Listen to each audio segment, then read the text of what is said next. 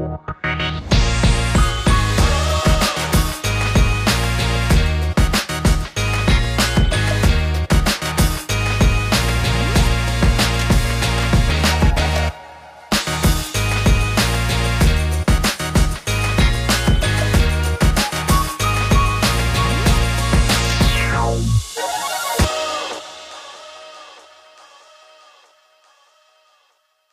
Ahoj, vítám vás u další epizody podcastu Předpoklad úspěchu. Dnes tady je se mnou eh, můj kamarád a bývalý eh, spolužák ze střední školy Tomáš Vít. Tomé, ahoj, vítám tě tady v podcastu. Ahoj Honzo, a děkuji, pozvání. Děkuji, děkuji, že jsi přijal, protože vím, že jsi indisponován, máš klasickou pánskou rýmičku, takže to není žádná sranda. ne, je to strašný, je to velice závažná nemoc. No, ale přesto si přišel, takže díky za to určitě. Každopádně my jsme se, myslím si, od té střední školy viděli tak třikrát, pokud dobře počítám. Samozřejmě nepočítám ten nešek, to je, to je výjimka. A je to si myslím způsobený jednak tím, že jsme měli málo šk- jakoby srazu ze střední školy, čím zdravím Honzu Hrabala.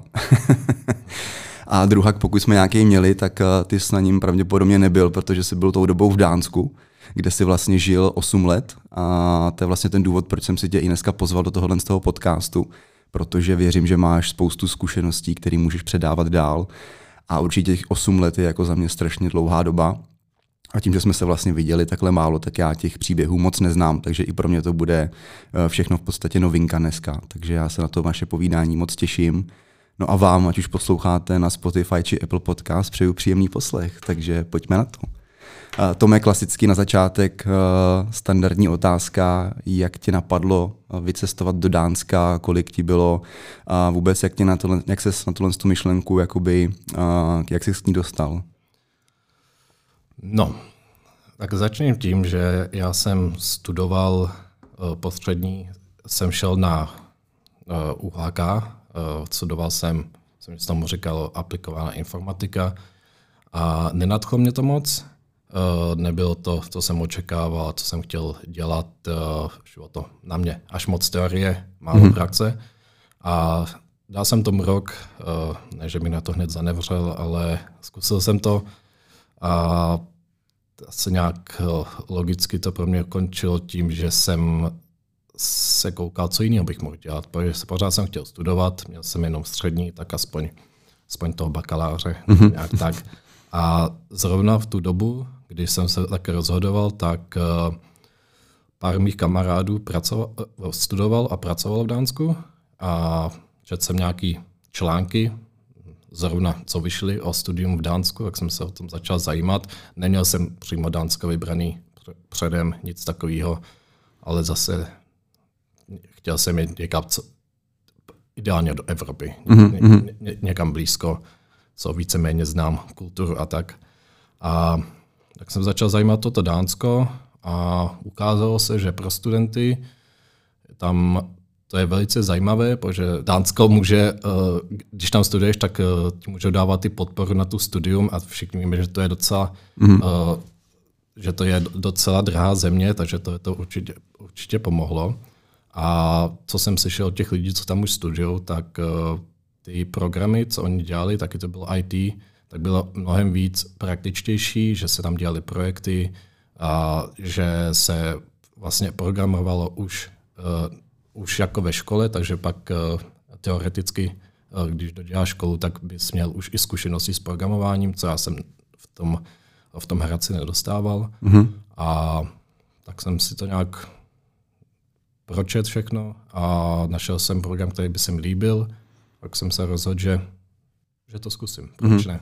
Takže Dánsko tě vlastně napadlo tak, že se, jak jsi říkal, mělo tam, měl tam už nějaký jakoby kamarády, kteří tam ať už studovali či pracovali, takže vlastně hned takhle jakoby mířil si k směrem k tomu Dánsku a nepřemýšlel si třeba vůbec nad tím, že bys, řeknu, vyměnil jenom třeba vysokou školu, že by se prostě z Hradce přestěhoval, nevím, do Prahy, že by si studoval třeba něco tady, nebo opravdu to bylo vyloženě už v tu chvíli, že se sfokusoval na to, na to Dánsko potom, že bys někam vycestoval takhle v rámci té Evropy tak on už ten Hradec pro mě byl, ten jsem si vybral, to tam nebyl, že bych tam skončil. Já mm-hmm. jsem tam chtěl jít uh, podle toho, co jsem si vyčet předtím, co by se tam dalo dělat a třeba ČVUT, to mě to mě taky pod, podle těch skript, co se, nebo podle těch uh, programů, co jsem tam četl, co by se učilo, to pro mě nebylo a hmm. neměl jsem základ určitě uh, na, to, na to tam mít.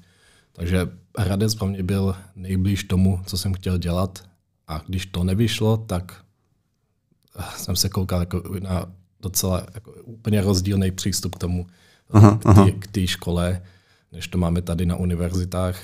A samozřejmě mohl jsem si vyčíst uh, o školách všude možně po Evropě, ale takže jsem věděl, že jsem znal pár lidí, co studují přímo v Dánsku, takže jako ten, uh, že oni měli vlastně tu zkušenost tam a mohli potvrdit, že to je, mm-hmm. jaký to je, tak, uh, tak jsem se Dal si na reference dal prostě, no. Na reference, aha, aha. tak. A jak k tomu prosím tě přistupovalo tvoje jakoby okolí? Vím, že něk, pár našich vlastně společných že, kamarádů z té střední školy tak taky na to UHK vlastně šli. A jak na to se třeba koukali oni, jestli si to s nimi nějakým způsobem řešil, jestli se třeba nesnažil se nalákat, že by jeli s tebou, abys tam prostě nebyl sám.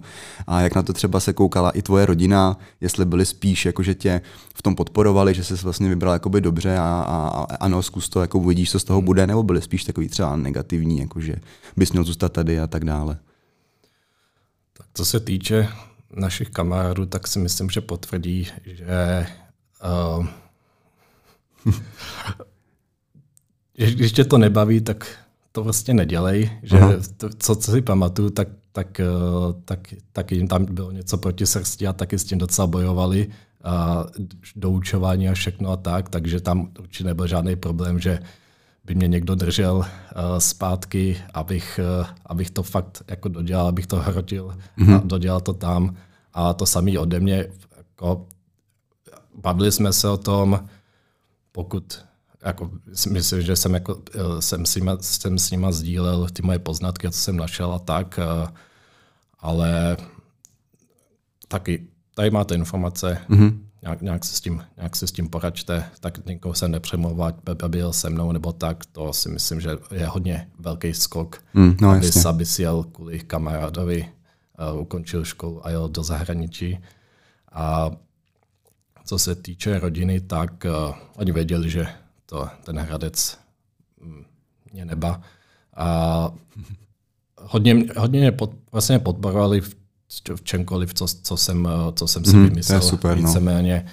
A když jsem jim řekl, samozřejmě uh, v té době jsem měl nějaké brigády, takže taky finančně by museli pomoct. Tak jsme se na to koukli, kolik by to tak bylo do základu. Mm-hmm. A samozřejmě i ten předpoklad, že určitě třeba půl roku si nenajdu nějakou brigádu, tak jestli budu moct pomoct s tím. Eh, nějak se to vyřešilo, něco se, něco se naspořilo ještě, aby, aby bylo. A pomohli s čím mohli a si myslím, že byli rádi, že jsem si našel něco, kde bych mohl mít nějaký titul až po, po, dokon, po dokončení, uh, ale jenom pozitiva. Mm-hmm, tak, tak to je super, ta, ta podpora si myslím, že taky jakoby důležitá v tomhle tom. No každopádně ty, jak, se, jak jsi zmiňoval, takže na tom UHKčku si vydržel rok, že jo? A už vlastně nějak během toho, z toho si to jako začalo formovat, ta myšlenka, že se do toho Dánska teda nakonec vydáš. Teď jsme trošičku nakousli i tu finanční stránku věci. Eh, byly tam ještě potřeba nějaké jakoby další věci, na které se musel třeba připravit, jakože, nebo to bylo jenom o tom opravdu, že si najdeš tu školu, kam, kam chceš vlastně jet, tam podáš nějakou přihlášku, tohle ten proces, dejme tomu, nějakým způsobem proběhne a ty se tam prostě jakoby na začátku toho studia vydáš, nebo tam byly ještě nějaké věci, které se jakoby musel zařídit? Vlastně jediné, co jsem musel připravovat, bylo spojený se školou. Já jsem nemusel mít samozřejmě žádný víza, žádný povolení uh, k pobytu tam, protože já jsem se dostal povolení k pobytu přes tu školu, že jsem tam student. Uh, ty finanční náklady byly do začátku uh, nějaký učebnice a tak samozřejmě. A i to bydlení se pak řešilo, samozřejmě se dá řešit předtím, ale uh, v Dánsku mají pro studenty speciální web, mm-hmm. kde jsou různé koleje a ty se tam můžeš přihlásit s tím, že víš samozřejmě, kde seš, při, kam tě přijali do školy, všechno se to dělá online, eh, i přihláška do školy, všechno se to řeší takhle. A když tě přijmou, tak zaplatíš všechny poplatky, co jsou potřeba, ideálně dostaneš nějaký, nějakou kolej, nějaký byt tam a pak už jenom jedeš tam a tam pak začíná zařizování uh, různých těch dokumentů a tak, ale na vše, všechny, všechny potvrzení už máš vlastně skrz tu školu. Mm-hmm. Takže ty pak musíš jít na ty úřady a zažádat o to povolení, dostaneš kartičku uh, pojišťovny a takovýhle formality, mm-hmm. ale nic jako extra se řešit nemuselo a pak samozřejmě, jak se tam chceš dostat do toho Dánska, protože není to daleko, zase není blízko. No jasně, jasně. No asi tam nedojedeš jako by na kole, že jo, takže... Ale plánuju to příští rok Nekecej. na, na kole Nekecej. do Dánska a jako vidíme, tak to hodně, se k tomu dostane. hodně štěstí. No každopádně teďka, když se teda dostaneme do toho Dánska, tím, že teda všechno nebo většina probíhala online a teďka si říkal, že jsi vlastně potom musel zařídit nějaký takový ty formality, asi jako když se přestěhuješ vlastně do jakýkoliv cizí země, tak si musíš něco na začátku zařídit. Uh, co, co problém jakoby s jazykem? Tak na těch úřadech byl, angličtina byla úplně v pohodě, že jsi vlastně zařídil všechno, nebo jsi tam čelil nějakým třeba problémům, že by ti nerozuměli, nebo něco takového? na úřadech a všech těchto, kde, kde se museli řešit eh, tyhle ty eh, jakoby imigrační, víceméně se dá říct, hmm. tyhle ty problémy všichni mluvili anglicky, všechny dokumenty byly buď to v angličtině, anebo k tomu měli popisky angličtině a pak, to, pak se dá dostaneme k daním a tak to mají všechno uh, popsaný dán, dánsky i anglicky, takže hmm. to není problém.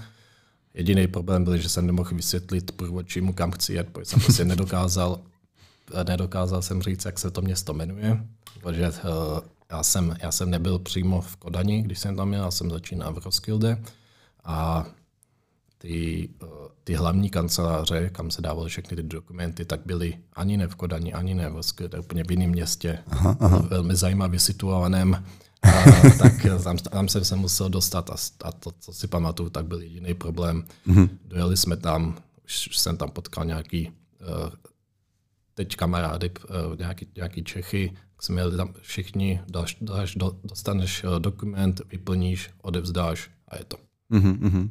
To zní docela jednoduše, když se na ně takhle jako zamyslíš. Je, je, jako, to. je to super, že vlastně i tyhle, ty, i tyhle ty všechny jakoby dokumenty a že všude, všude jakoby se setkáš s tou angličtinou. To nevím, jestli je úplně třeba jakoby standard, víš, ve všech jakoby evropských zemí, ale teda tady v tomhle v tomto Dánsko asi je takový, řeknu, jakoby nejpřívětivější možná, no, pro tyhle ty, jakoby, nechci říct přistěhovalce, ale prostě lidi z cizích zemí, no. Je, tak tam si myslím, že jsem za těch 8 let potkal třeba pět lidí, co by neuměli anglicky, na, nějak, mm-hmm. na, prostě na žádný úrovni.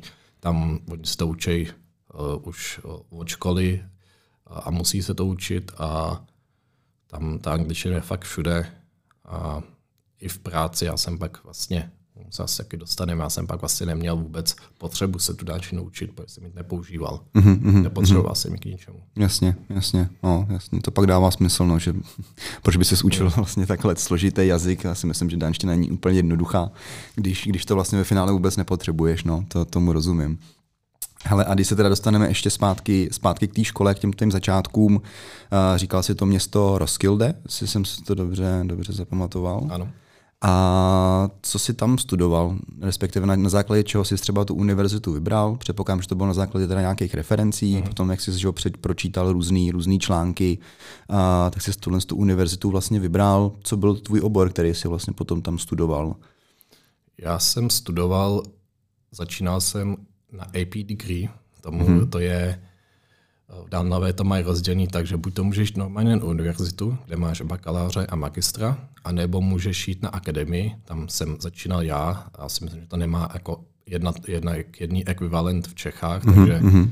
nevím, k čemu bych to porovnával, ale je to víc jako praktický přístup. A tam máš AP degree, uh, což je dva půl roku, a pak máš top-up, což si myslím, co byl rok a půl nebo rok, a skončíš vlastně s bakalářem. Mm-hmm. Jako, jako titulem i bodově ty ECTS uh, uh, vlastně, vlastně získáš přes ty zkoušky a tak. Takže já jsem začal na, na ten AP degree, uh, na computer science a, a byl vlastně počítače, všechny, všech technologie, programování, plánování, designování a ten přístup tam byl, že se většinou dělalo ve skupinách a byly to praktické projekty. Eh, samozřejmě tam byla teorie, co, co, eh, jako přednášky a tak, ale většina z toho bylo, hm, tak teď víte tu teorii, tak teď mi soudějte nějaký projekt na konci. Mm-hmm. Jako, mhm. jako fakt uh, psaný kód, všechno. Mm-hmm. To je určitě zaj, zajímavý přístup, teda jako určitě rozdílný, než vlastně to, co si popisoval hmm. na tom UHKčku, že vlastně teď se dostal takhle do té do tý, do tý ciziny, do toho Dánska a teďka se vlastně spíš přistupuje na, to, na tu praktickou část, než vyloženě na tu, na tu teorii, no, na to biflování té teorie. Uh, no, jako zajímavý. Ale ty jsi teda zmiňoval, že uh, se to nedá takhle vlastně jedna ku jedný porovnat s tím školním systémem vlastně v Česku, že tady máš jo, základka, střední škola nebo samozřejmě jako výuča, hmm. uh, střední odborná škola s výučním listem, pak máš jo, vejšku nebo vyšší odbornou, klasicky potom i univerzity, takže tohle to jako by se nedá úplně jedna ku jedný aplikovat na ten dánský školní systém, teda jak jsi říkal. Všechno od těch, uh, mimo těch akademií ano. Se, dá se to aplikovat. Tam mají taky střední, základní, střední a pak ty vysoké univerzity, mm-hmm. kde máš bakaláře a uh, master degree. Uh, myslím, že, že tam, tam to nerozlišuje jako inženýr nebo magistr a takhle. Tak to, je, to, to se dá jednak u jednej srovnat. Ale to jsou ty, ty akademie, co to mají rozdělení takhle uh, na ten AP degree a top up. To buď to nevím, jak je ekvivalent v českým českém školním systému k tomu, anebo si myslím, že není k tomu. Tak ne, nedá se to přirovnat. Mm-hmm, mm-hmm. A ty potom, vlastně, když dostuduješ toho bakaláře, tak je to v podstatě, má to úplně tu samou váhu, jako když to dostuduješ vlastně v Česku?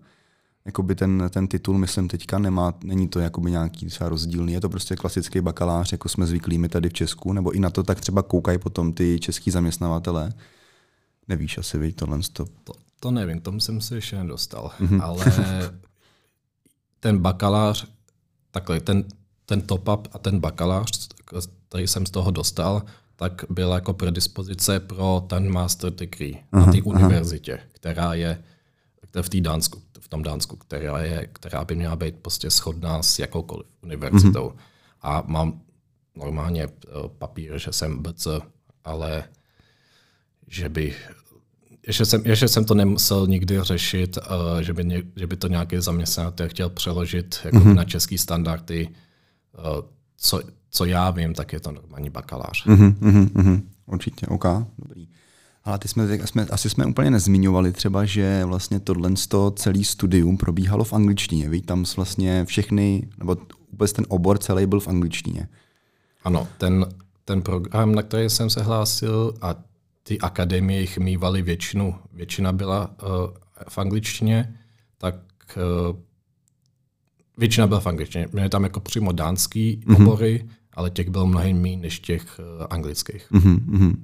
A tady na těch anglických jakoby, oborech, tak se setkával s jakýma jakoby, lidma? Byly to, byly to taky podobný jakoby, uh, různí jakoby, cizinci z jiných zemí, nebo tam byli i rodilí dánové, kteří vlastně studovali jenom prostě v angličtině? Řekněme třeba z těch 20 lidí, co bylo v tom programu, tak jich pět mohlo být Dánů mm-hmm. a zbytek, eh, zbytek cizinci, ale nejenom Evropa, i Asie a jako směska. Mm-hmm, jasně. Říct. Těch Dánů tam bylo po minimum, eh, aspoň teda na, těm, na tom AP degree a tomto papu, ale pak eh, na, na té univerzitě tak tam už jich bylo víc. Mm-hmm. To je, ale jo, oni s tím neměli samozřejmě problém. A, ale ani jsem se jich vlastně neptal, proč na, na ten anglický, když mohl jít eh, na dánský. To, to by mě právě jako zajímalo, no, co byl ten důvod, vlastně, když tam máš i ten dánský obor v podstatě jakoby v dánštině, že vlastně jdeš eh, přece jenom studovat, jakoby, asi hmm. třeba se taky chtěli v tom nějak jako zdokonalit, těžko říct. No. A jsem se právě chtěl zeptat hmm. na tohle, stop, jestli, jestli, jestli se náhodou s někým nebavil, proč, proč takhle si zvolili tenhle ten obor. To nenapadlo. tak, ale pro příště, až tam pojedeš na kole, jo. tak uh, můžeš ještě se zeptat takhle zpětně, co je to napadlo.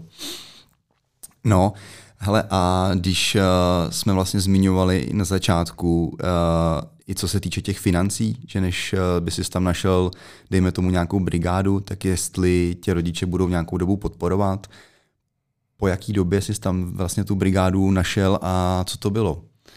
A potom se asi dostaneme obecně i k těm financím vlastně na hmm. začátek toho, protože já si myslím, že Dánsko není úplně levná země, když tam takhle přiletíš. Úplně levné není, no. A moje první práce eh, byla housekeeping. Aha. Já jsem eh, vlastně uklízel pokoje v hotelu v centru Kodaně. Jezdil jsem tam na víkendy, protože no, někdy jsem měl čas a taky platili líp, mm-hmm. samozřejmě. A tu práci jsem si našel, myslím, že to byla do roku, že jsem si mm-hmm. našel. Mm-hmm. A také ty hotely, že jo, samozřejmě mají sezóny a myslím, že to bylo tak dalších pět lidí z mý, z mý třídy, z mýho programu, co naši vlastně v tu samou, ten samý čas, ten samý den v podstatě mm-hmm. je nabrali do toho samého hotelu. Takže tak celkově si myslím, že lidi, naš, že tam najdou práci, tak do toho roku určitě. Mm-hmm. A pak, uh, pak, už, pak už se vlastně nemáš... Nemáš problém. Nemá, není problém. Mm-hmm. A ty jsi teda jezdil z toho Roskilde, jenom na víkendy čistě si jezdil do, do Kodaně, jo? Na tohle, sto, na tohle, toho, na tohle housekeeping. Kvůli té práci, práci, práci no, no, no, jasně. Vyplatilo se to teda, jo, říkáš, ne, nekoukal jsi třeba v tom Roskilde vyložit, že by se tak ušetřil nějaký třeba cestovní náklady. Nevím teda, jak to bylo daleko, samozřejmě. A... Tak vlakem tam to bylo 20 minut, mm-hmm. takže tak dohromady tři čtvrtě hodiny cesta. A samozřejmě koukal, ale Roskilde bylo malé městečko. Mm-hmm. A tam moc hotelů nebylo, tam byly asi tak dva, tři, co si pamatuju.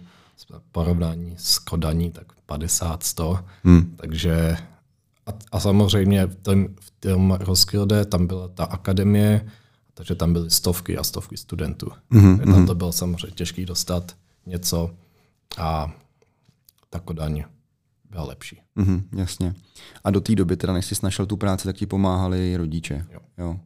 Bez toho by to asi bylo že taky samozřejmě těž, těžký. Nebo nevím, jestli jsi měl třeba tu, tu myšlenku, že přece jenom jakoby po roce je to docela, jakoby, nebo z mýho pohledu je to docela dlouho. Samozřejmě nevím, jo, těžko, těžko takhle soudit, neznám, neznám zdejší poměry, ale přijde mi to jakoby docela dlouho vlastně, že, že nějaký, nějaký rok uh, žiješ vlastně v podstatě jakoby bez vlastních peněz, že to takhle řeknu jakoby hnusně, že tě podporují vlastně rodiče, tak jestli jsi třeba neměl i tu myšlenku, že prostě bys to nějak jako zabalil předčasně, že by se zvrátil, že tam tu práci jakoby nemůžeš najít, nebo jak jsi tohle to jakoby vnímal v tu chvíli?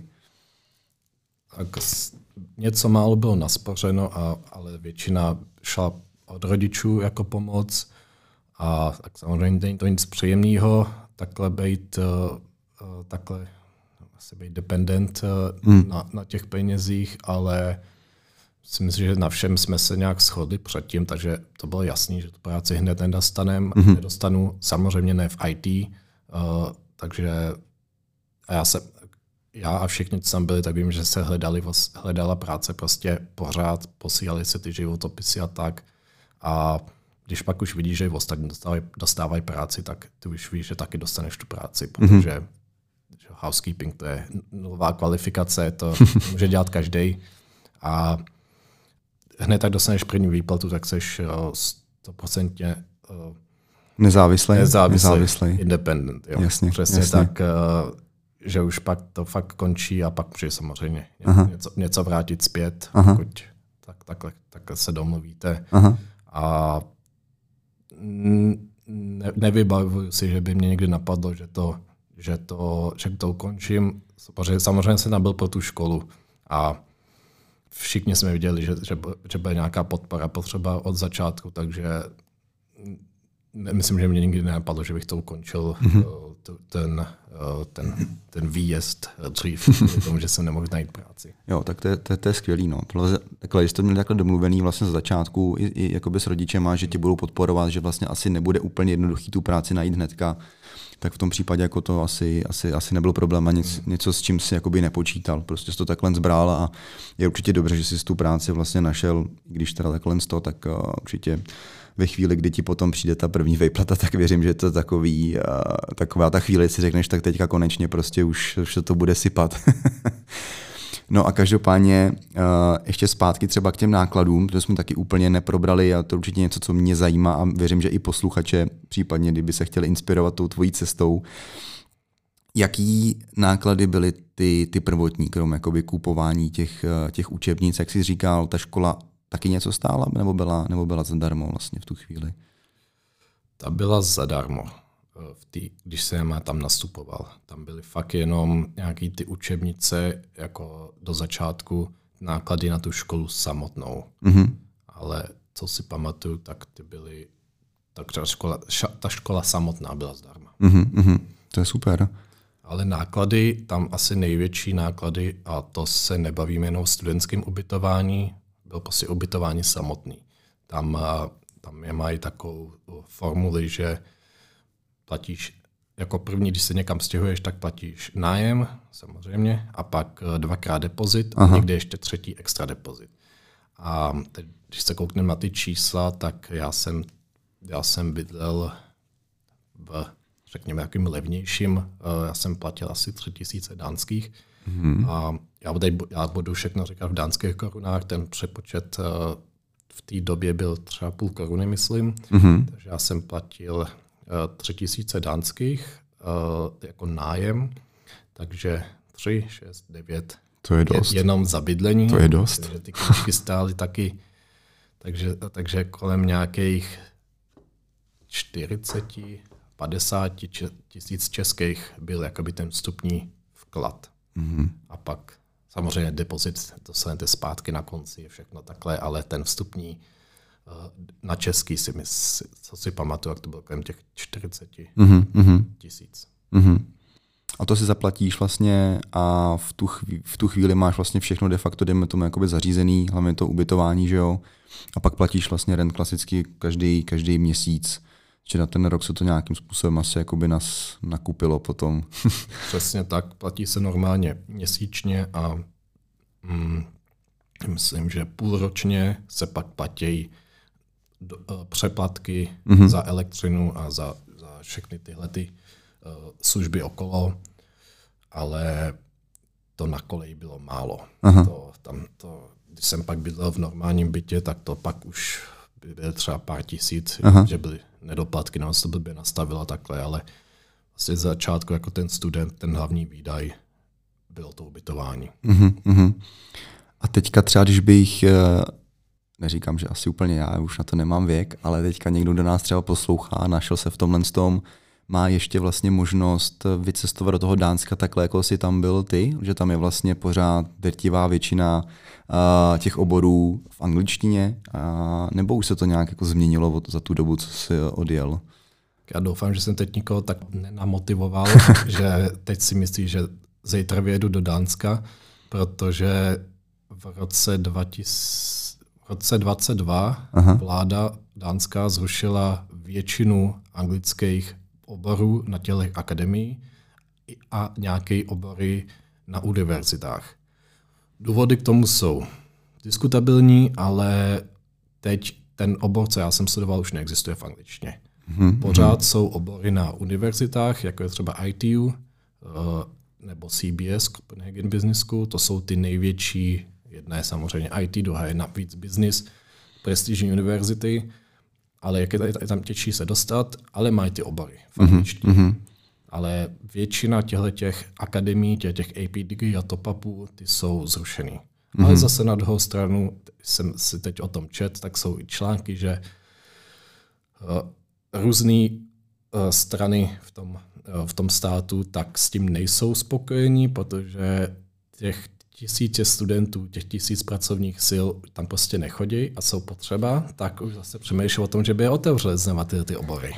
Takže momentálně bohužel eh, ten obor, co já jsem dělal, neexistuje už, ale pořád standard dostat na ty univerzity mm-hmm. a možná v budoucnu se znovu na akademie. Mm-hmm. Tak určitě tím můžeme někoho inspirovat, že teď teď to momentálně jako není možný, ale že do budoucna se to zase snad třeba pro tyhle ty jakoby Evropany zpřístupní víc, nebo pro ty cizince. No, a co se týče teda toho samotného studia, bychom se ještě vrátili k tomuhle z tomu, a, tak a, tam jsem pochopil, že tě to bavilo o dost víc, než vlastně v Hradci. Mhm. Určitě. A a předpokládám, že potom i to navazující studium, teda, ať už to byl ten pop-up, a ty třeba potom vlastně ještě dál, ne, pokud se nepletu. No, Jo, já jsem dělal AP, ten top-up a pak jsem šel na, na master degree na ITU, jenže tam jsem se zase dostal do toho přístupu akademického, takže tomu jsem dal taky rok a šel jsem pracovat mhm. víceméně. Mm-hmm. Ale musím říct, že ta, ty akademie, ta, tak to, ten přístup ten mě bavil mnohem víc než uh, ten akademický. Mm-hmm. A myslíš, že právě i to třeba dalo ty základy vlastně tomu, co děláš teďka, protože můžeme můžem prozradit asi dopředu, že ty vlastně se v tomu IT pořád pohybuješ, živíš se tím vlastně. A což mimochodem jsi asi jeden z mála lidí, který znám, který opravdu jako dělají to, co vystudovali, takže gratuluju. Díky, díky.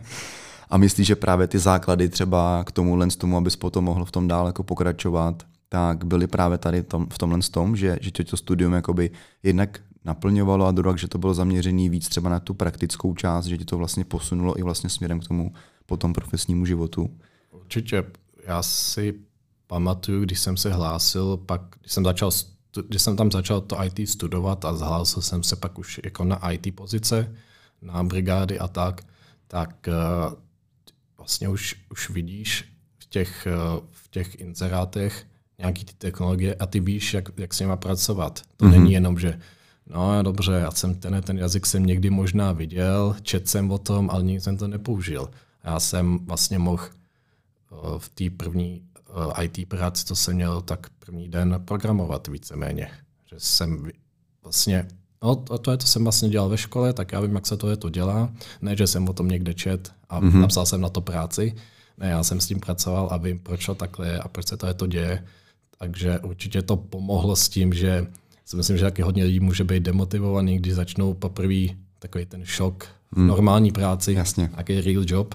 A hm, teď ode mě čekají, že já s tím budu pracovat a já jsem to, život, já jsem to viděl, ale v životě jsem s tím nedělal. Teď už tak, ale když už s tím děláš, tak je to určitě lepší, že no, jako samozřejmě nejsem expert, ale vím, co to je, můžu Aha. začít pracovat straight away. No jasně, i pro toho zaměstnavatele, že to je vlastně hrozná výhoda, že vlastně ty nastoupíš do práce a můžeš i hned v podstatě začít. Samozřejmě musí se trošičku asi zaběhnout, jako ne, že to budeš hnedka prostě, budeš jako mistr v tom, co děláš, ale určitě i to, že jsi vlastně s tím měl tu zkušenost, tak samozřejmě i pro toho zaměstnavatele je určitě, určitě jako velká výhoda.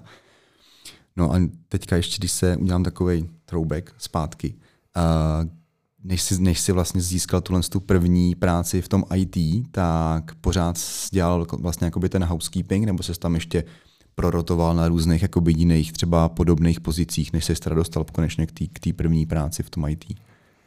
Já jsem většina byl ten housekeeping, uh, ale byl to asi ve třech různých hotelech a párkrát jsem vypomáhal v kuchyni. Mm-hmm. Uh, ale to bylo víceméně všechno. Že mě to, okay, mě to bavilo, jo, za ty peníze to nebylo špatný a tak jsem si na to nějak zvyk a prostě jsem ty, tu, tu brigádu před tím IT jsem prostě měl, dokud nenajdu mhm. brigádu mm-hmm. v tom IT. Mm-hmm. Neměl spotřebu prostě hledat jakoby něco, něco jiného třeba, ale zůstal si u toho housekeepingu. A taky, že když tam pracuješ díl, tak tě znají a mm-hmm. můžou tě dát reference někam a ne, mě to vyhovovalo. Mm-hmm. A kolik tam byl teda ten první, eh, nebo kolik byl plat, když se ptám takhle konkrétně, jestli si to ještě vzpomínáš na svoji první výplatu, určitě to máš někde zarámovaný. Eh, z toho hotelu? Aha. Tak první výplata z hotelu byla, ježiš, kolik to bylo? Asi 30 tisíc českých. Aha, Když to aha. řekneš takhle, tak to je strašně šílený číslo, uh, že ty na brigádě vyděláváš jako no, průměrnou mzdu v, v, v Čechách. A to jsme pořád jenom, že, promiň, že do toho skáču, to jsme pořád jenom za, za víkendy? Jakoby těch, těch, těch 30 tisíc? No, já, já, já to můžu rozvíst a taky přidat jeden další důvod, uh, proč většina lidí si zvolí Dánsko, no hodně lidí si zvolí Dánsko, a to je ta státní podpora, mm-hmm. že ty jako student, když uh, splníš kritéria, což bylo pracovat řekněme, 50 hodin měsíčně mm-hmm. a vydělávat aspoň nad 100 dánských korun na hodinu, tak ty máš nárok na něco, co se říká SU, a to je vlastně státní podpora, kde ty dostaneš víceméně to, co si vyděláš, ještě jednou od státu. Samozřejmě řekneme, že vydělám 10 tisíc dánských, po daních to bude nějakých 6 tisíc. Samozřejmě jsme v Dánsku, tam ty daně jsou šílený, tak stát dá dalších 6 tisíc jako podporu. Takže ty pak za 50 hodin si 50, odmakáš si to mm-hmm. svoje a stát tě takhle tím tím podpoří. A takže se, se pak zase dostaneš zpátky na těch 12 tisíc mm-hmm. dánských, což je nějakých no, skoro 40 tisíc mm-hmm. českých. A s tím se tam dá jakoby vyžít v pohodě? Jo? Jako student. Určitě. Jako student, no jasně. Jak jsem říkal, já jsem měl, jestli jsem platil těch tři tisíce za nájem, tak uh, pak tam je, mají něco jako, něco jako státní lítačka. Dá se říct, že si jako student taky strašně levný a můžeš jezdit po víceméně většině Dánsko do, do toho ostrova, té ostrovní části zadarmo. Mm-hmm. Uh, pak jo, samozřejmě nějaký výdaje, jídlo, pití a tak ale dá se s tím vyžít velice, velice mm-hmm. dobře. Mm-hmm. Když se ptal na první výplatu, když ti přijde těch 12 tisíc dánských, tak seš, seš rád. Mm-hmm, no jasně, jasně. A ono to je hrozně zajímavý, teda i ten systém upřímně. Ono možná i to je ten důvod, proč tam asi platíš tak vysoký daně, že potom ta podpora, uh, ať už těch studentů nebo dalších třeba lidí bez práce, takže je prostě mnohem na, na úplně jiný úrovni, než je asi tady, že jo? tak proto máš tam vlastně takhle vysoký daně. No. Je, je, je tam jakoby univerzální uh, zdravotní péče, vlastně dostaneš modr, modrou kartičku a můžeš jít na většinu zákroků a doktorů jakoby hrazených a jediná věc, co tam ta není hrazená, jsou zubaři a to všichni to, to všich, všichni vědí, že je levnější letět zpátky do země, odkud přijel, Aha. nechat se udělat zuby a letět zpátky do Dánska, než si vyvrtat zub v Dánsku. a to, byl, to měl být jako vtip ze začátku, ale pak ono to je fakt pravda, že to je no, levnější třeba jít jen do Německa, nechat se to udělat a jet zpátky. Ale tak, no, ta, jak říkáš, tam se to na těch daních vrátí, hmm. ale zase ten, ten servis tam je. No jasně, úplně někde jinde. Hmm. No každopádně, kdyby někdo chtěl být zubař třeba, tak určitě v Dánsku si nějaký peníze asi určitě vydělá.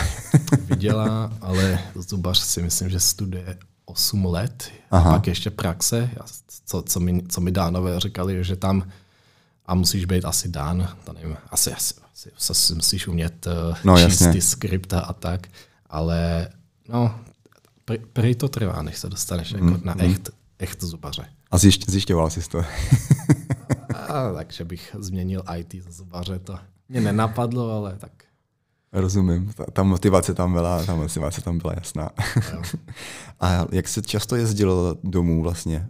Byl jsi tam vždycky, že si, já nevím, studium, že trvalo nějakých, nevím, teďka 8 měsíců třeba, nechci plácat úplný nesmysly, nevím, jak to tam bylo. A potom si tady byl normálně doma, ten, ten zbytek, nebo jak často jsi jezdil, jezdil domů? A...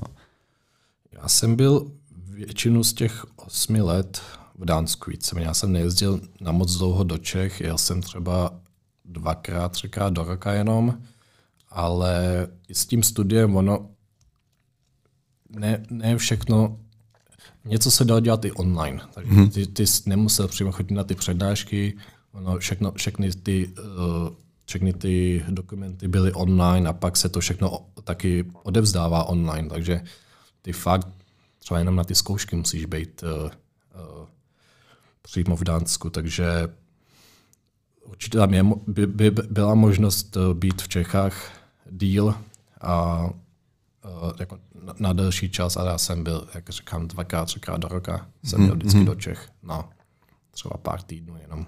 Mm-hmm. Ty se ti v Dánsku prostě natolik zalíbilo, že jsi neměl potřebu lítat nebo jezdit zpátky do Česka.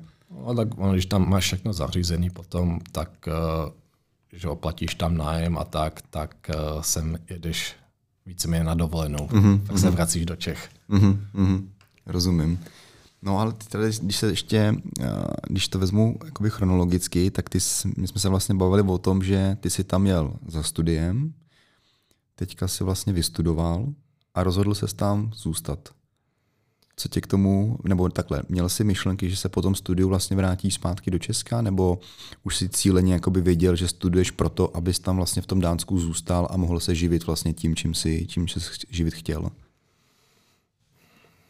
Já si myslím, že jsem nikdy nebyl rozhodnutý pro jedno nebo pro druhý. Prostě jak to půjde, tak to půjde.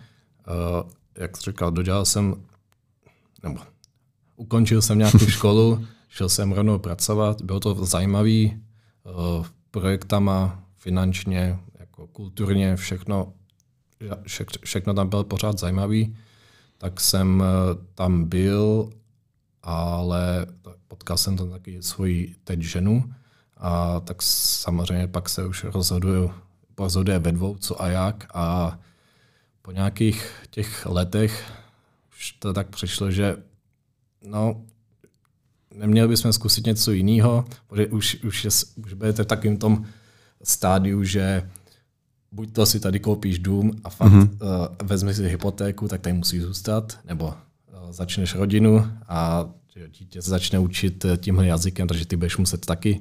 A to si myslím, že je jako už velký jako commitment. Mm-hmm. A myslím, že ani jeden jsme se necítili, že Dánsko je to pravý. Mm-hmm. Tak uh, proč ne, proč ne, proč ne zkusit Prahu? Mm-hmm. Aspoň, aspoň vidět ten jazyk. A žena se naučí, ale uh, nebyl, nebyl jsem nikdy rozhodnutý, že budu, protože že Dánsko je to, že kde chci, kde chci zůstat na pořád. Mm-hmm. Takže jsi to prostě bral tak, jak to bylo, tak jsi to bral, že vlastně byl to takový nějaký jakoby posun po tom studiu, že jsi vlastně i hned vlastně dostal práci v tom IT a tím, že už si, jak si říkal, měl si tu praktickou zkušenost, tak si vlastně i hned do toho mohl jakoby naskočit a vydělávat si, jakoby řeknu, solidní peníze na to, že jsi byl hnedka po studiu na to, něco, na co bys tady asi si myslím nedosáhl, jako v Česku, troufnu si říct? No, ještě, s tím, ještě k těm zkušenostím, já jsem už eh, vlastně od druhého roku, co jsem studoval, už jsem měl tu práci v IT, takže já Aha. už jsem jako brigádu asi měl, jsem měl tři roky, čtyři roky mm-hmm. a mhm. pak jsem začal jako normální full-time job. Uh, tak a, tam, a to bylo po té univerzitě a jak jsem říkal, to tam, tam mi jako nic moc nedalo, co teď používám v práci, takže to bylo všechno z těch předešlých mm-hmm. škol a nebo z té uh, nebo z té brigády. A pak no, ty, ty platy tam jsou trochu jinde než, než v Čechách a, a je to jako do, dobrá motivace, když mm-hmm. vlastně to je ta nabídka, tak chci se buď to dřív další rok ve škole, co mě baví, nebo prostě pracovat za to, mm-hmm. dělat, co mě baví, ještě to za dobře zaplaceno, tak tam to bylo, tam to bylo jednoduchý pro mm, Jednoduchý rozhodnutí. Jednoduchý rozhodnutí. A pak to samé, jako když dostaneš první práci, to už jde jenom nahoru. Tam Aha. vlastně už se nikdo neptá, jako, jako tady se co dělá předtím, ale když vidíš, že už máš prostě tolik zkušeností, tak uh, ty pohovory a ty další práce to už jde mnohem, mnohem líp. Snaž, snaž, snaž no, jasně.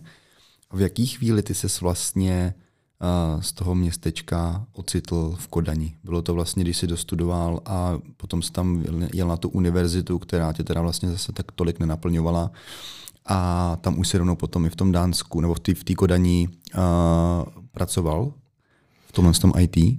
No, já jsem v tom Roskilde byl dva půl roku nebo tři roky uh, ten, na ten AP degree a v té době už jsem měl práci uh, v, vlastně v Milestone System, kde jsem byl nejdíl asi tři roky jako na brigádě a ty měli kanceláře víceméně mezi Roskilde a Kodaní. Mm-hmm. Takže, mhm. a, ale na ten top-up, uh, to jsem se, to jsem, to jsem se vlastně s, přítel, s přítelkyní uh, přestěhovali do, do Kodaně, protože ten top-up měl kanceláře v Kodani. Mm-hmm. Takže od té doby, uh, takže po těch třech letech nějak jsme se odstěhovali do Kodaně a v Kodani asi dvakrát, třikrát jsme se stěhovali různě a pak vlastně ta, první full-time práce a i ta druhá, ty mají uh, kanceláře v Kodani, takže od tam jsme se nestěhovali. Vlastně.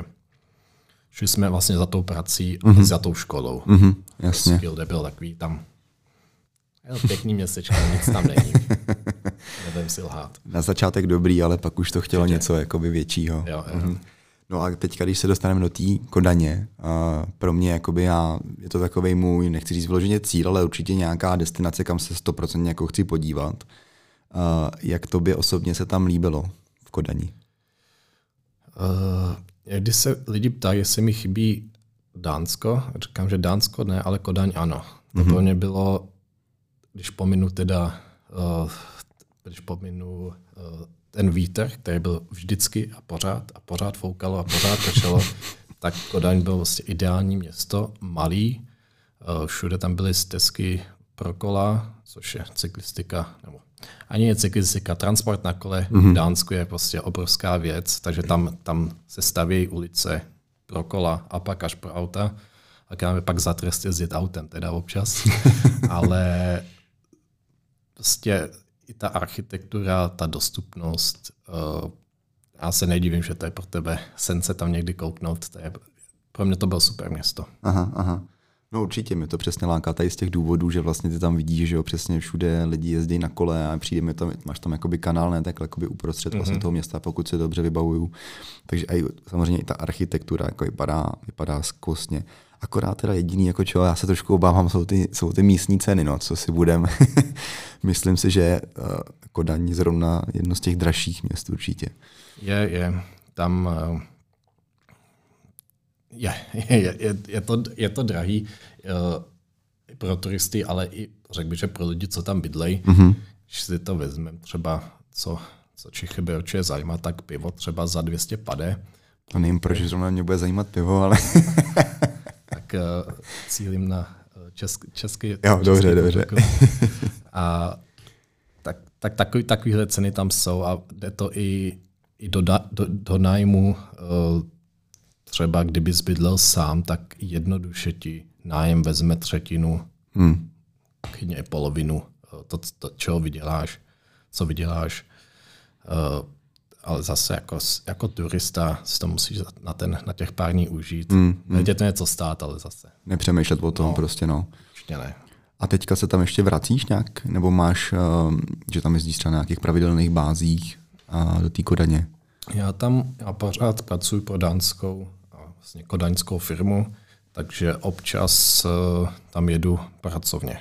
Mm-hmm. Ne, nejedi, nejezdím tam jako na výlety, to ne, ale ani, ne pravidelně, prostě občas, mm-hmm. že potřeba nějaký větší meeting, nějaká, nějaká sešlost s prací, tak, tak uh, dvakrát už jsem tam byl za, mm-hmm. ten, za ten rok, co mm-hmm. také pracuji jako freelancer. A jinak, jinak nejenom kvůli práci. Mm-hmm. Takže na trhu práce k mání nejseš v tuhle tu chvíli. Ne. v tuhle chvíli ne. Jasně. A když bys měl třeba porovnat a tím, že ty už vlastně, ty se vrátil v Praze někdy ro, rok před rokem, ty se vlastně vrátil do Prahy, že jo, jak jsme se bavili, že jste se rozhodovali vlastně, co, co dál, uh, jestli hypotéku vzít v Dánsku nebo ne, tak uh, vlastně na základě toho jste se teda vrátili do Prahy. To bylo kdy? Jo, teď už to bude tak rok, co bydlíme v Praze. Uh-huh.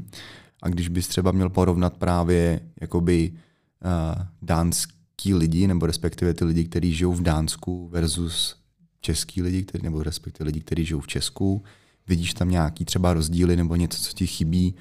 Nejčastěji třeba já jsem tady měl vlastně v předchozích epizodách, že lidi v cizině jsou obecně takový víc jako eh, šťastnější nebo možná otevřenější, že jsou třeba takový jakoby usměvaví na ulicích a tedy potkal se něco takového i v Dánsku?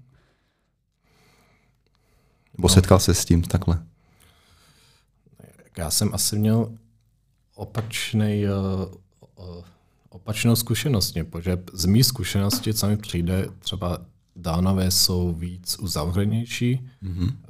je tam Takhle, ale já to zase beru z té školy, že třeba já si nepamatuju, že jsme za těch 8 let, jako já a kamarádi a tak, že jsme nějaký dánský kamarády, že to bylo těžší se jakoby dostat do toho okruhu, že to bylo mnohem lehčí uh, si tam najít uh, samozřejmě uh, kamarády z, co, co taky nejsou dánové, co tam, co tam taky přijeli studovat a tak, ale to možná bude samozřejmě uh, lehčí, když uh, hmm.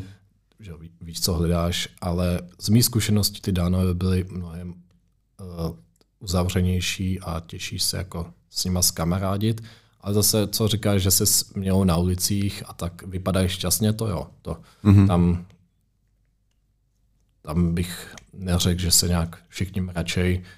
No, tady v Čechách možná víc. No. Mm, Takže mm. Určitě vypadají šťastnější, ale z mých zkušeností jsou uzavřenější. Mm-hmm. To je určitě zajímavý, zajímavý poznatek. Takže kdyby třeba měl jako rozhodnout se na základě jakoby lidí čistě, tak uh, Dánsko asi nebude úplně, uh, řeknu, ta vysněná, dejme tomu, destinace. Jenom čistě z pohledu tohohle z toho jakoby povahovýho. Asi záleží, jestli jako víš, že tam zůstaneš, tak uh, ty se pak začneš učit ten jazyk a, on, a to pak to, to, to, to funguje na každý, že když hmm. mluvíš jejím jazykem, že se nemusí všechno překládat, tak takhle určitě, určitě se tam dá dostat. Eh, tam znám hodně kolegů, co jsem měl z prací, co eh, nebyli dánové a vzali si tam dány nebo dánky mm-hmm. a, a, a, za, a začali tam rodinu a, a tak, ale si myslím, že musíš, musíš vědět, že tam chceš zůstat mm. a začít nějak ty vztahy tam budovat, ale jako přímo jako z první dobrá to asi nebude. Mm-hmm. A co se týče té tý dánčiny, měl jsi nějaký jako pokusy o to se to naučit? Uh, ano. Já nevím, jaká je situace teď, ale když já jsem tam začínal studovat, tak ty jsi měl nárok na lekce dánčiny zdarma. Aha. Uh, a jako, jako Roskilde, jako, že tam bylo hodně studentů, tak tam měli ty pobočky tam, takže uh, žádný jako hasl. Rovnou šel kolem rohu a mohl si jít uh, tam učit uh, dánsky. Uh, myslím, že mám A1 certifikaci a to mm-hmm. je mhm. tak všechno. To, a domluvíš se, jako, nebo rozumíš? Nebo... Já jsem rozuměl víceméně, o čem se bavil, aspoň ten kontext. Aha. Nemluvil jsem, ale zase upřímně nedal jsem tomu tolik času, Jasně. co bych měl, kdybych chtěl umět dánsky. Mm, mm. A jak jsem říkal, já jsem dánštinu jsem fakt, já jsem ji nikdy nepotřeboval. Byl by lepší, samozřejmě, když se chceš socializovat s dánama, že to bude lepší, ale pracovně tak, až jako i lifestyle jsem nikdy nepotřeboval. Mm-hmm. To je asi přesně o tom, jak jsi říkal, že když bys tam měl za tím vyloženě, za tím cílem, že tam chceš zůstat, tak se nějakým způsobem začneš, jakoby, řeknu, s těma dánama víc zbližovat a třeba i té dančně bys tomu dal víc, že ale tím, že si říkal, že vlastně ať už v práci nebo takhle normálně osobně hmm. v tom životě, tak jsi to vlastně nepotřeboval. A manželka mimochodem je Češka? Bulharka. Bulharka. A taky vlastně na, na, tam studovala, nebo jak jste se vůbec jo, začali jsme studovat vlastně ten samý program. Aha. Pracuje v IT. Takže to byla taky angličtina, předpokládal. tak Umíš no. bulharsky už taky? Já moc ne. A nebudu nic říkat. Ale máš, máš uh, my jsme teďka probrali si myslím nějakým způsobem tu studijní část, uh, dostali jsme se i k té práci, tam nevím, jestli máš třeba ještě něco zajímavého, co by mohlo posluchače zajímat, třeba ať už to z pohledu studia, nebo, nebo z, z pracovního pohledu, jestli máš ještě něco třeba, co bys chtěl jakoby dodat, co by bylo zajímavé určitě zmínit. jedna věc, co mi tam líbila, to bylo vlastně ve všech těch firmách, co jsem byl, tak mají tam dobrý přístup s tím, že si tě vlastně jako odchytěj už na té brigádě a když chceš, tak můžeš dostat full-time práci v tom, že s tím počítaj. Mm-hmm. Není to takový, že no dobře, když budeme mít jako budget, tak možná dostaneš uh, nějakou nabídku, co zase z jenom z mých zkušenosti vím, co lidi začínali se mnou jako studenti chtěli tam zůstat, tak rovnou, tak rovnou jako byl, byl to strašně hladký proces, mm-hmm. proces pro ně. Mm-hmm.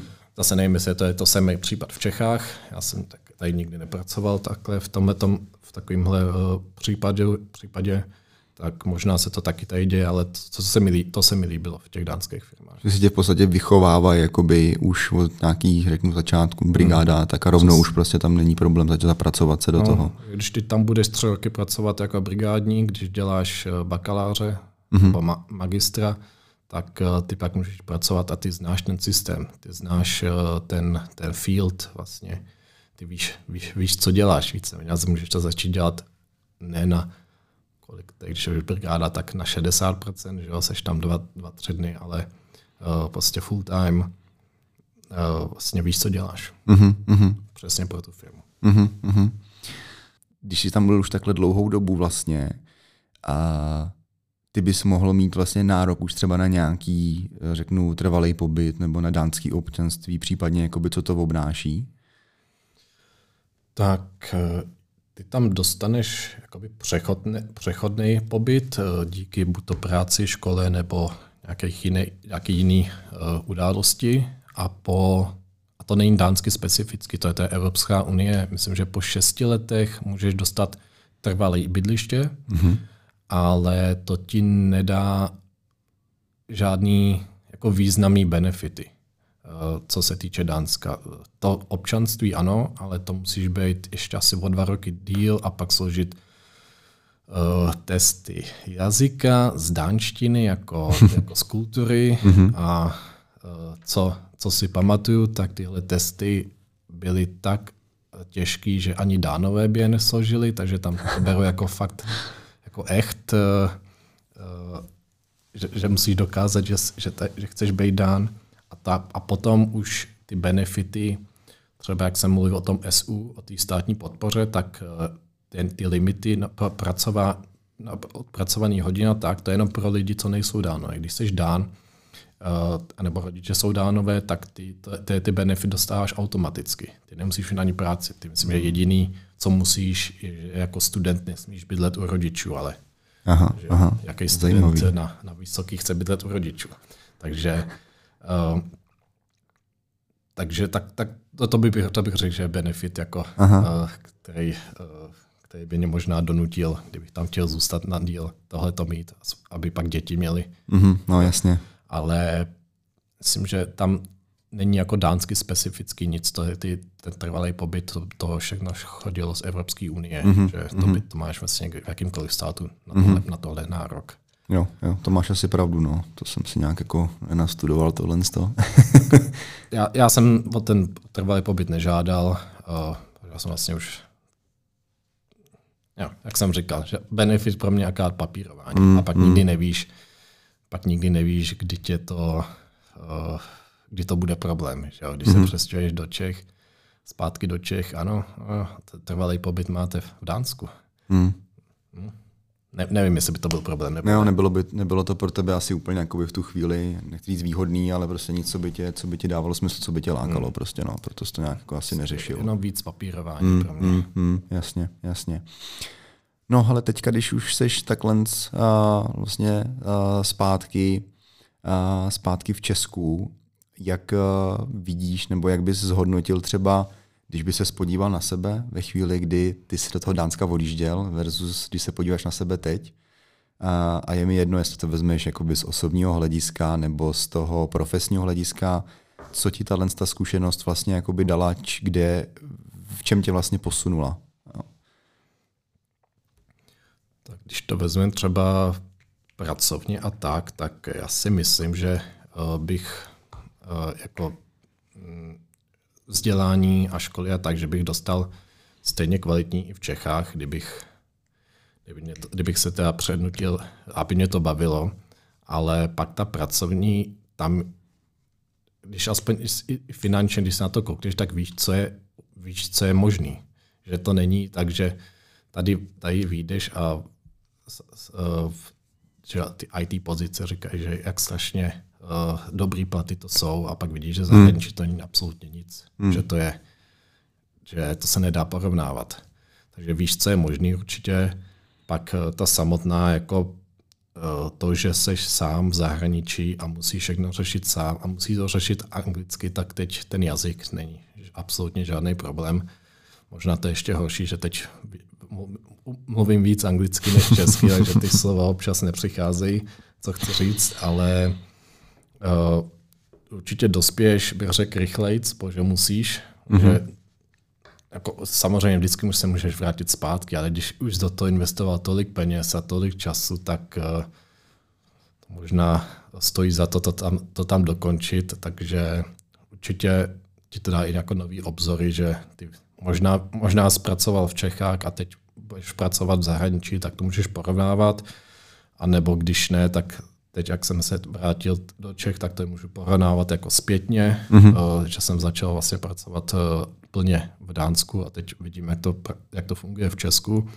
Takže určitě ty obzory a tak. A dobře, že jsou ty hlavní, mm-hmm. hlavní, hlavní myšlenka. Mm-hmm.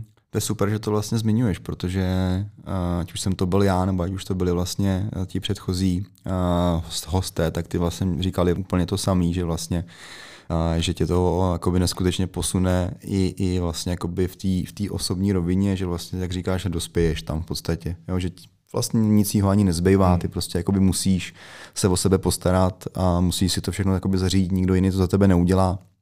Jasně, máš z začátku nějakou finanční podporu, tu jsem měl vlastně i já, protože bez toho by to fakt jako nešlo. A ono je hrozně jakoby těžký a, a vidíš to i teďka si myslím, když prostě někam jedeš na dovolenou, tak jako v zahraničí všechno je prostě mnohem dražší. A nevím, jestli to je tím, že tady prostě prd vyděláváme, nevím, těžko říct, ale prostě je to tak. A když tam opravdu teďka jedeš a samozřejmě nejseš tam na dovolený, žiješ tam, takže si vlastně všechno platíš a musíš si to prostě nějakým způsobem jako vybavit, i když tu podporu máš, tak samozřejmě i to by to vlastně nebylo že jo, příjemný, než jsi vlastně našel tu práci. A ve chvíli, kdy si tu práci najdeš, tak je to takový, že to z tebe prostě spadne a, a prostě jako člověka tě tam si myslím neskutečně zocelí tohle, no, ta zkušenost. Určitě je to, je to taková první výhra. Jo, jo. Že, že teď, teď sem jdeš, zkoušíš jako velký risk, bych řekl i, a najednou to funguje, takže víš, že to půjde mm-hmm. a máš jednu, o jednu věc míň, o kterou se musíš starat, což je zrovna v Dánsku ty peníze, to je jedna z největších věcí, ale jo, určitě, jako, uh, doporučil bych. Doporučuješ. No to jsem se chtěl právě zeptat na takovou jakoby poslední, ne, nechci říct poslední věc, ale vlastně nějaký klasický, že chci dát nějaký doporučení. To znamená, co bys doporučil lidem, který dejme tomu, jsou ať už ve stejné situaci, jako jsi byl dřív ty, že prostě začali studovat, úplně to třeba nebaví a teďka jakoby nevědějí, co dál, jestli to zabalit, a, nebo jestli jít pracovat, nebo jestli vycestovat někam, nebo třeba i lidi, kteří ani nezačali studovat a prostě se koukají takhle, jakoby, že by někam vycestovali, co by si jim doporučil.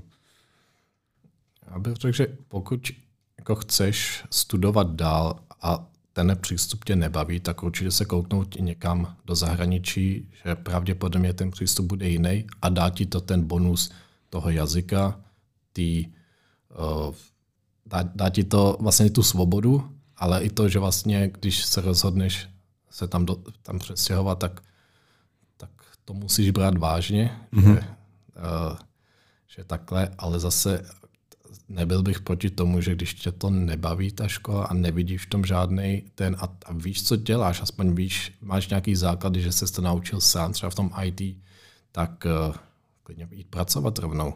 Hmm. To zas uh, samozřejmě uh, nevím, jak na tebe koukat uh, v práci, že, že se jdeš hlásit na full-time pozici se střední, uh, ale pokud ta, pokud ta firma nebo ta nabídka bude dost uh, uh, mature, mm-hmm. že jestli, jestli jako budou vědět, o čem mluví, tak já si myslím, že nebude problém, že tu školu nemáš.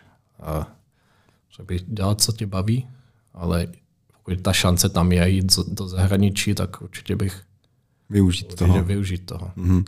Ale k té střední škole tam s tím problém není. Já jsem vlastně vysokou jako nedostudoval, takže neměl jsem zatím problém a nikde, že bych jako nedostal nějakou pozici, na kterou jsem se hlásil. Takže je to asi i o tom, že prostě mm, ono takhle, může se na to dívat jako by samozřejmě dvo, dvojí, jako máš na to dvojí metody, tomu, nebo každý má třeba jiný názor. Někdo spíš zastává to studium jako takový, někdo spíš zastává, jako by řeknu, tu, tu, tu vysokou školu života, když to tak řeknu. Mm.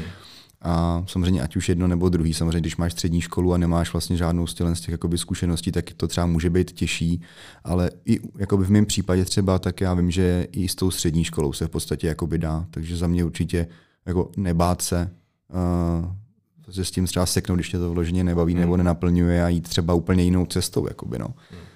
A třeba kdyby si zvolil tu IT cestu potom, tak tam je to pak jako i jednodušší dokázat, že to umíš.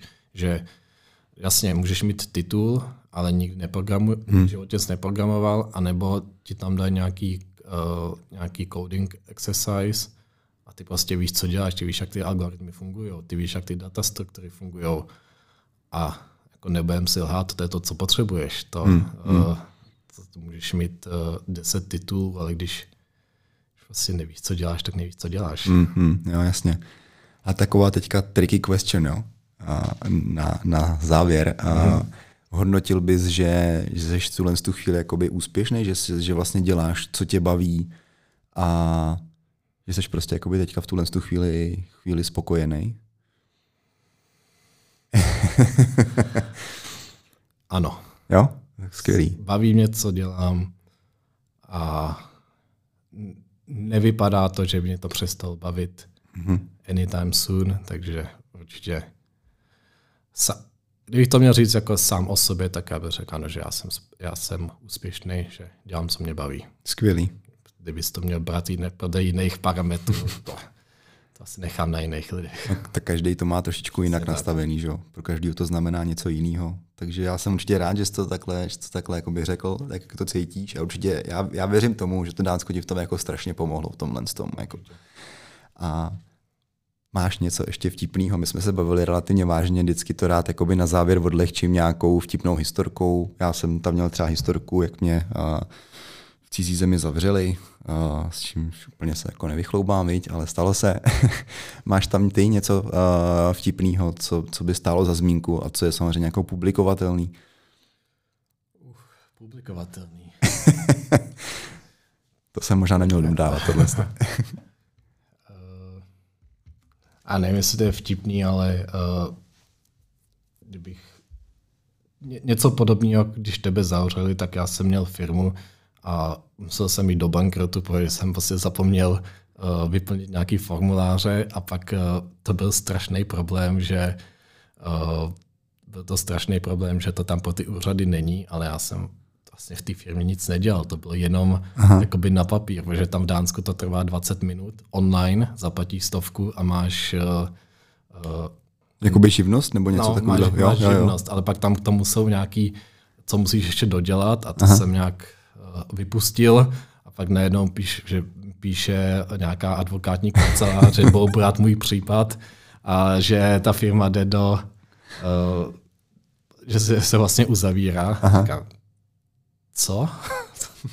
co po mně chcete? Já si nepamatuju. A pak, a já vlastně to jsem udělal, pak jsem na to zapomněl, ale za týden to bylo hotové. Vůbec nic se neřešilo, to, že to muselo jít jako přes legál, legálně, že aha, se to muselo aha. uzavřít a tak. Ale neměl jsi z toho žádnou polízanici, ne, ne, ne. tak snad už se nic neobjeví. Ale, ale jak už tam nebydlím, tak uh, asi by mě našli. Asi jo, asi jo, asi, asi to jo. není jednoduchý. Eh, těžký takhle. No OK. A já si myslím, že jsme probrali asi tak nějak eh, všechno, co, co, co jsem tady měl připravený na tebe. Mm, nic mi teďka nenapadá, že bychom zapomněli. Každopádně, kdyby vás, posluchači, napadlo ještě něco, na co byste se rádi zeptali Tomáše, protože já věřím, že těch zkušeností má opravdu hrozně moc, tak se neváhejte ozvat. Eh, samozřejmě napište na Instagram podcast Předpoklad úspěchu dohromady bez diakritiky. No a jinak uh, si běžte poslechnout předchozí epizody, pokud se tak ještě neučinili a uh, pokud ano, tak se těšte na další, který, který budou přicházet. Určitě toho máme ještě spoustu před sebou, takže já vám děkuji za, uh, za dnešní poslech. Tome, tobě ještě jednou děkuji za, za to, že jsi přijal tohle pozvání. Taky díky. A zvládnu to i bez, bez kašlání, smrkání a tak dále. Dobrá práce. Takže díky moc a mějte se. Zatím ahoj.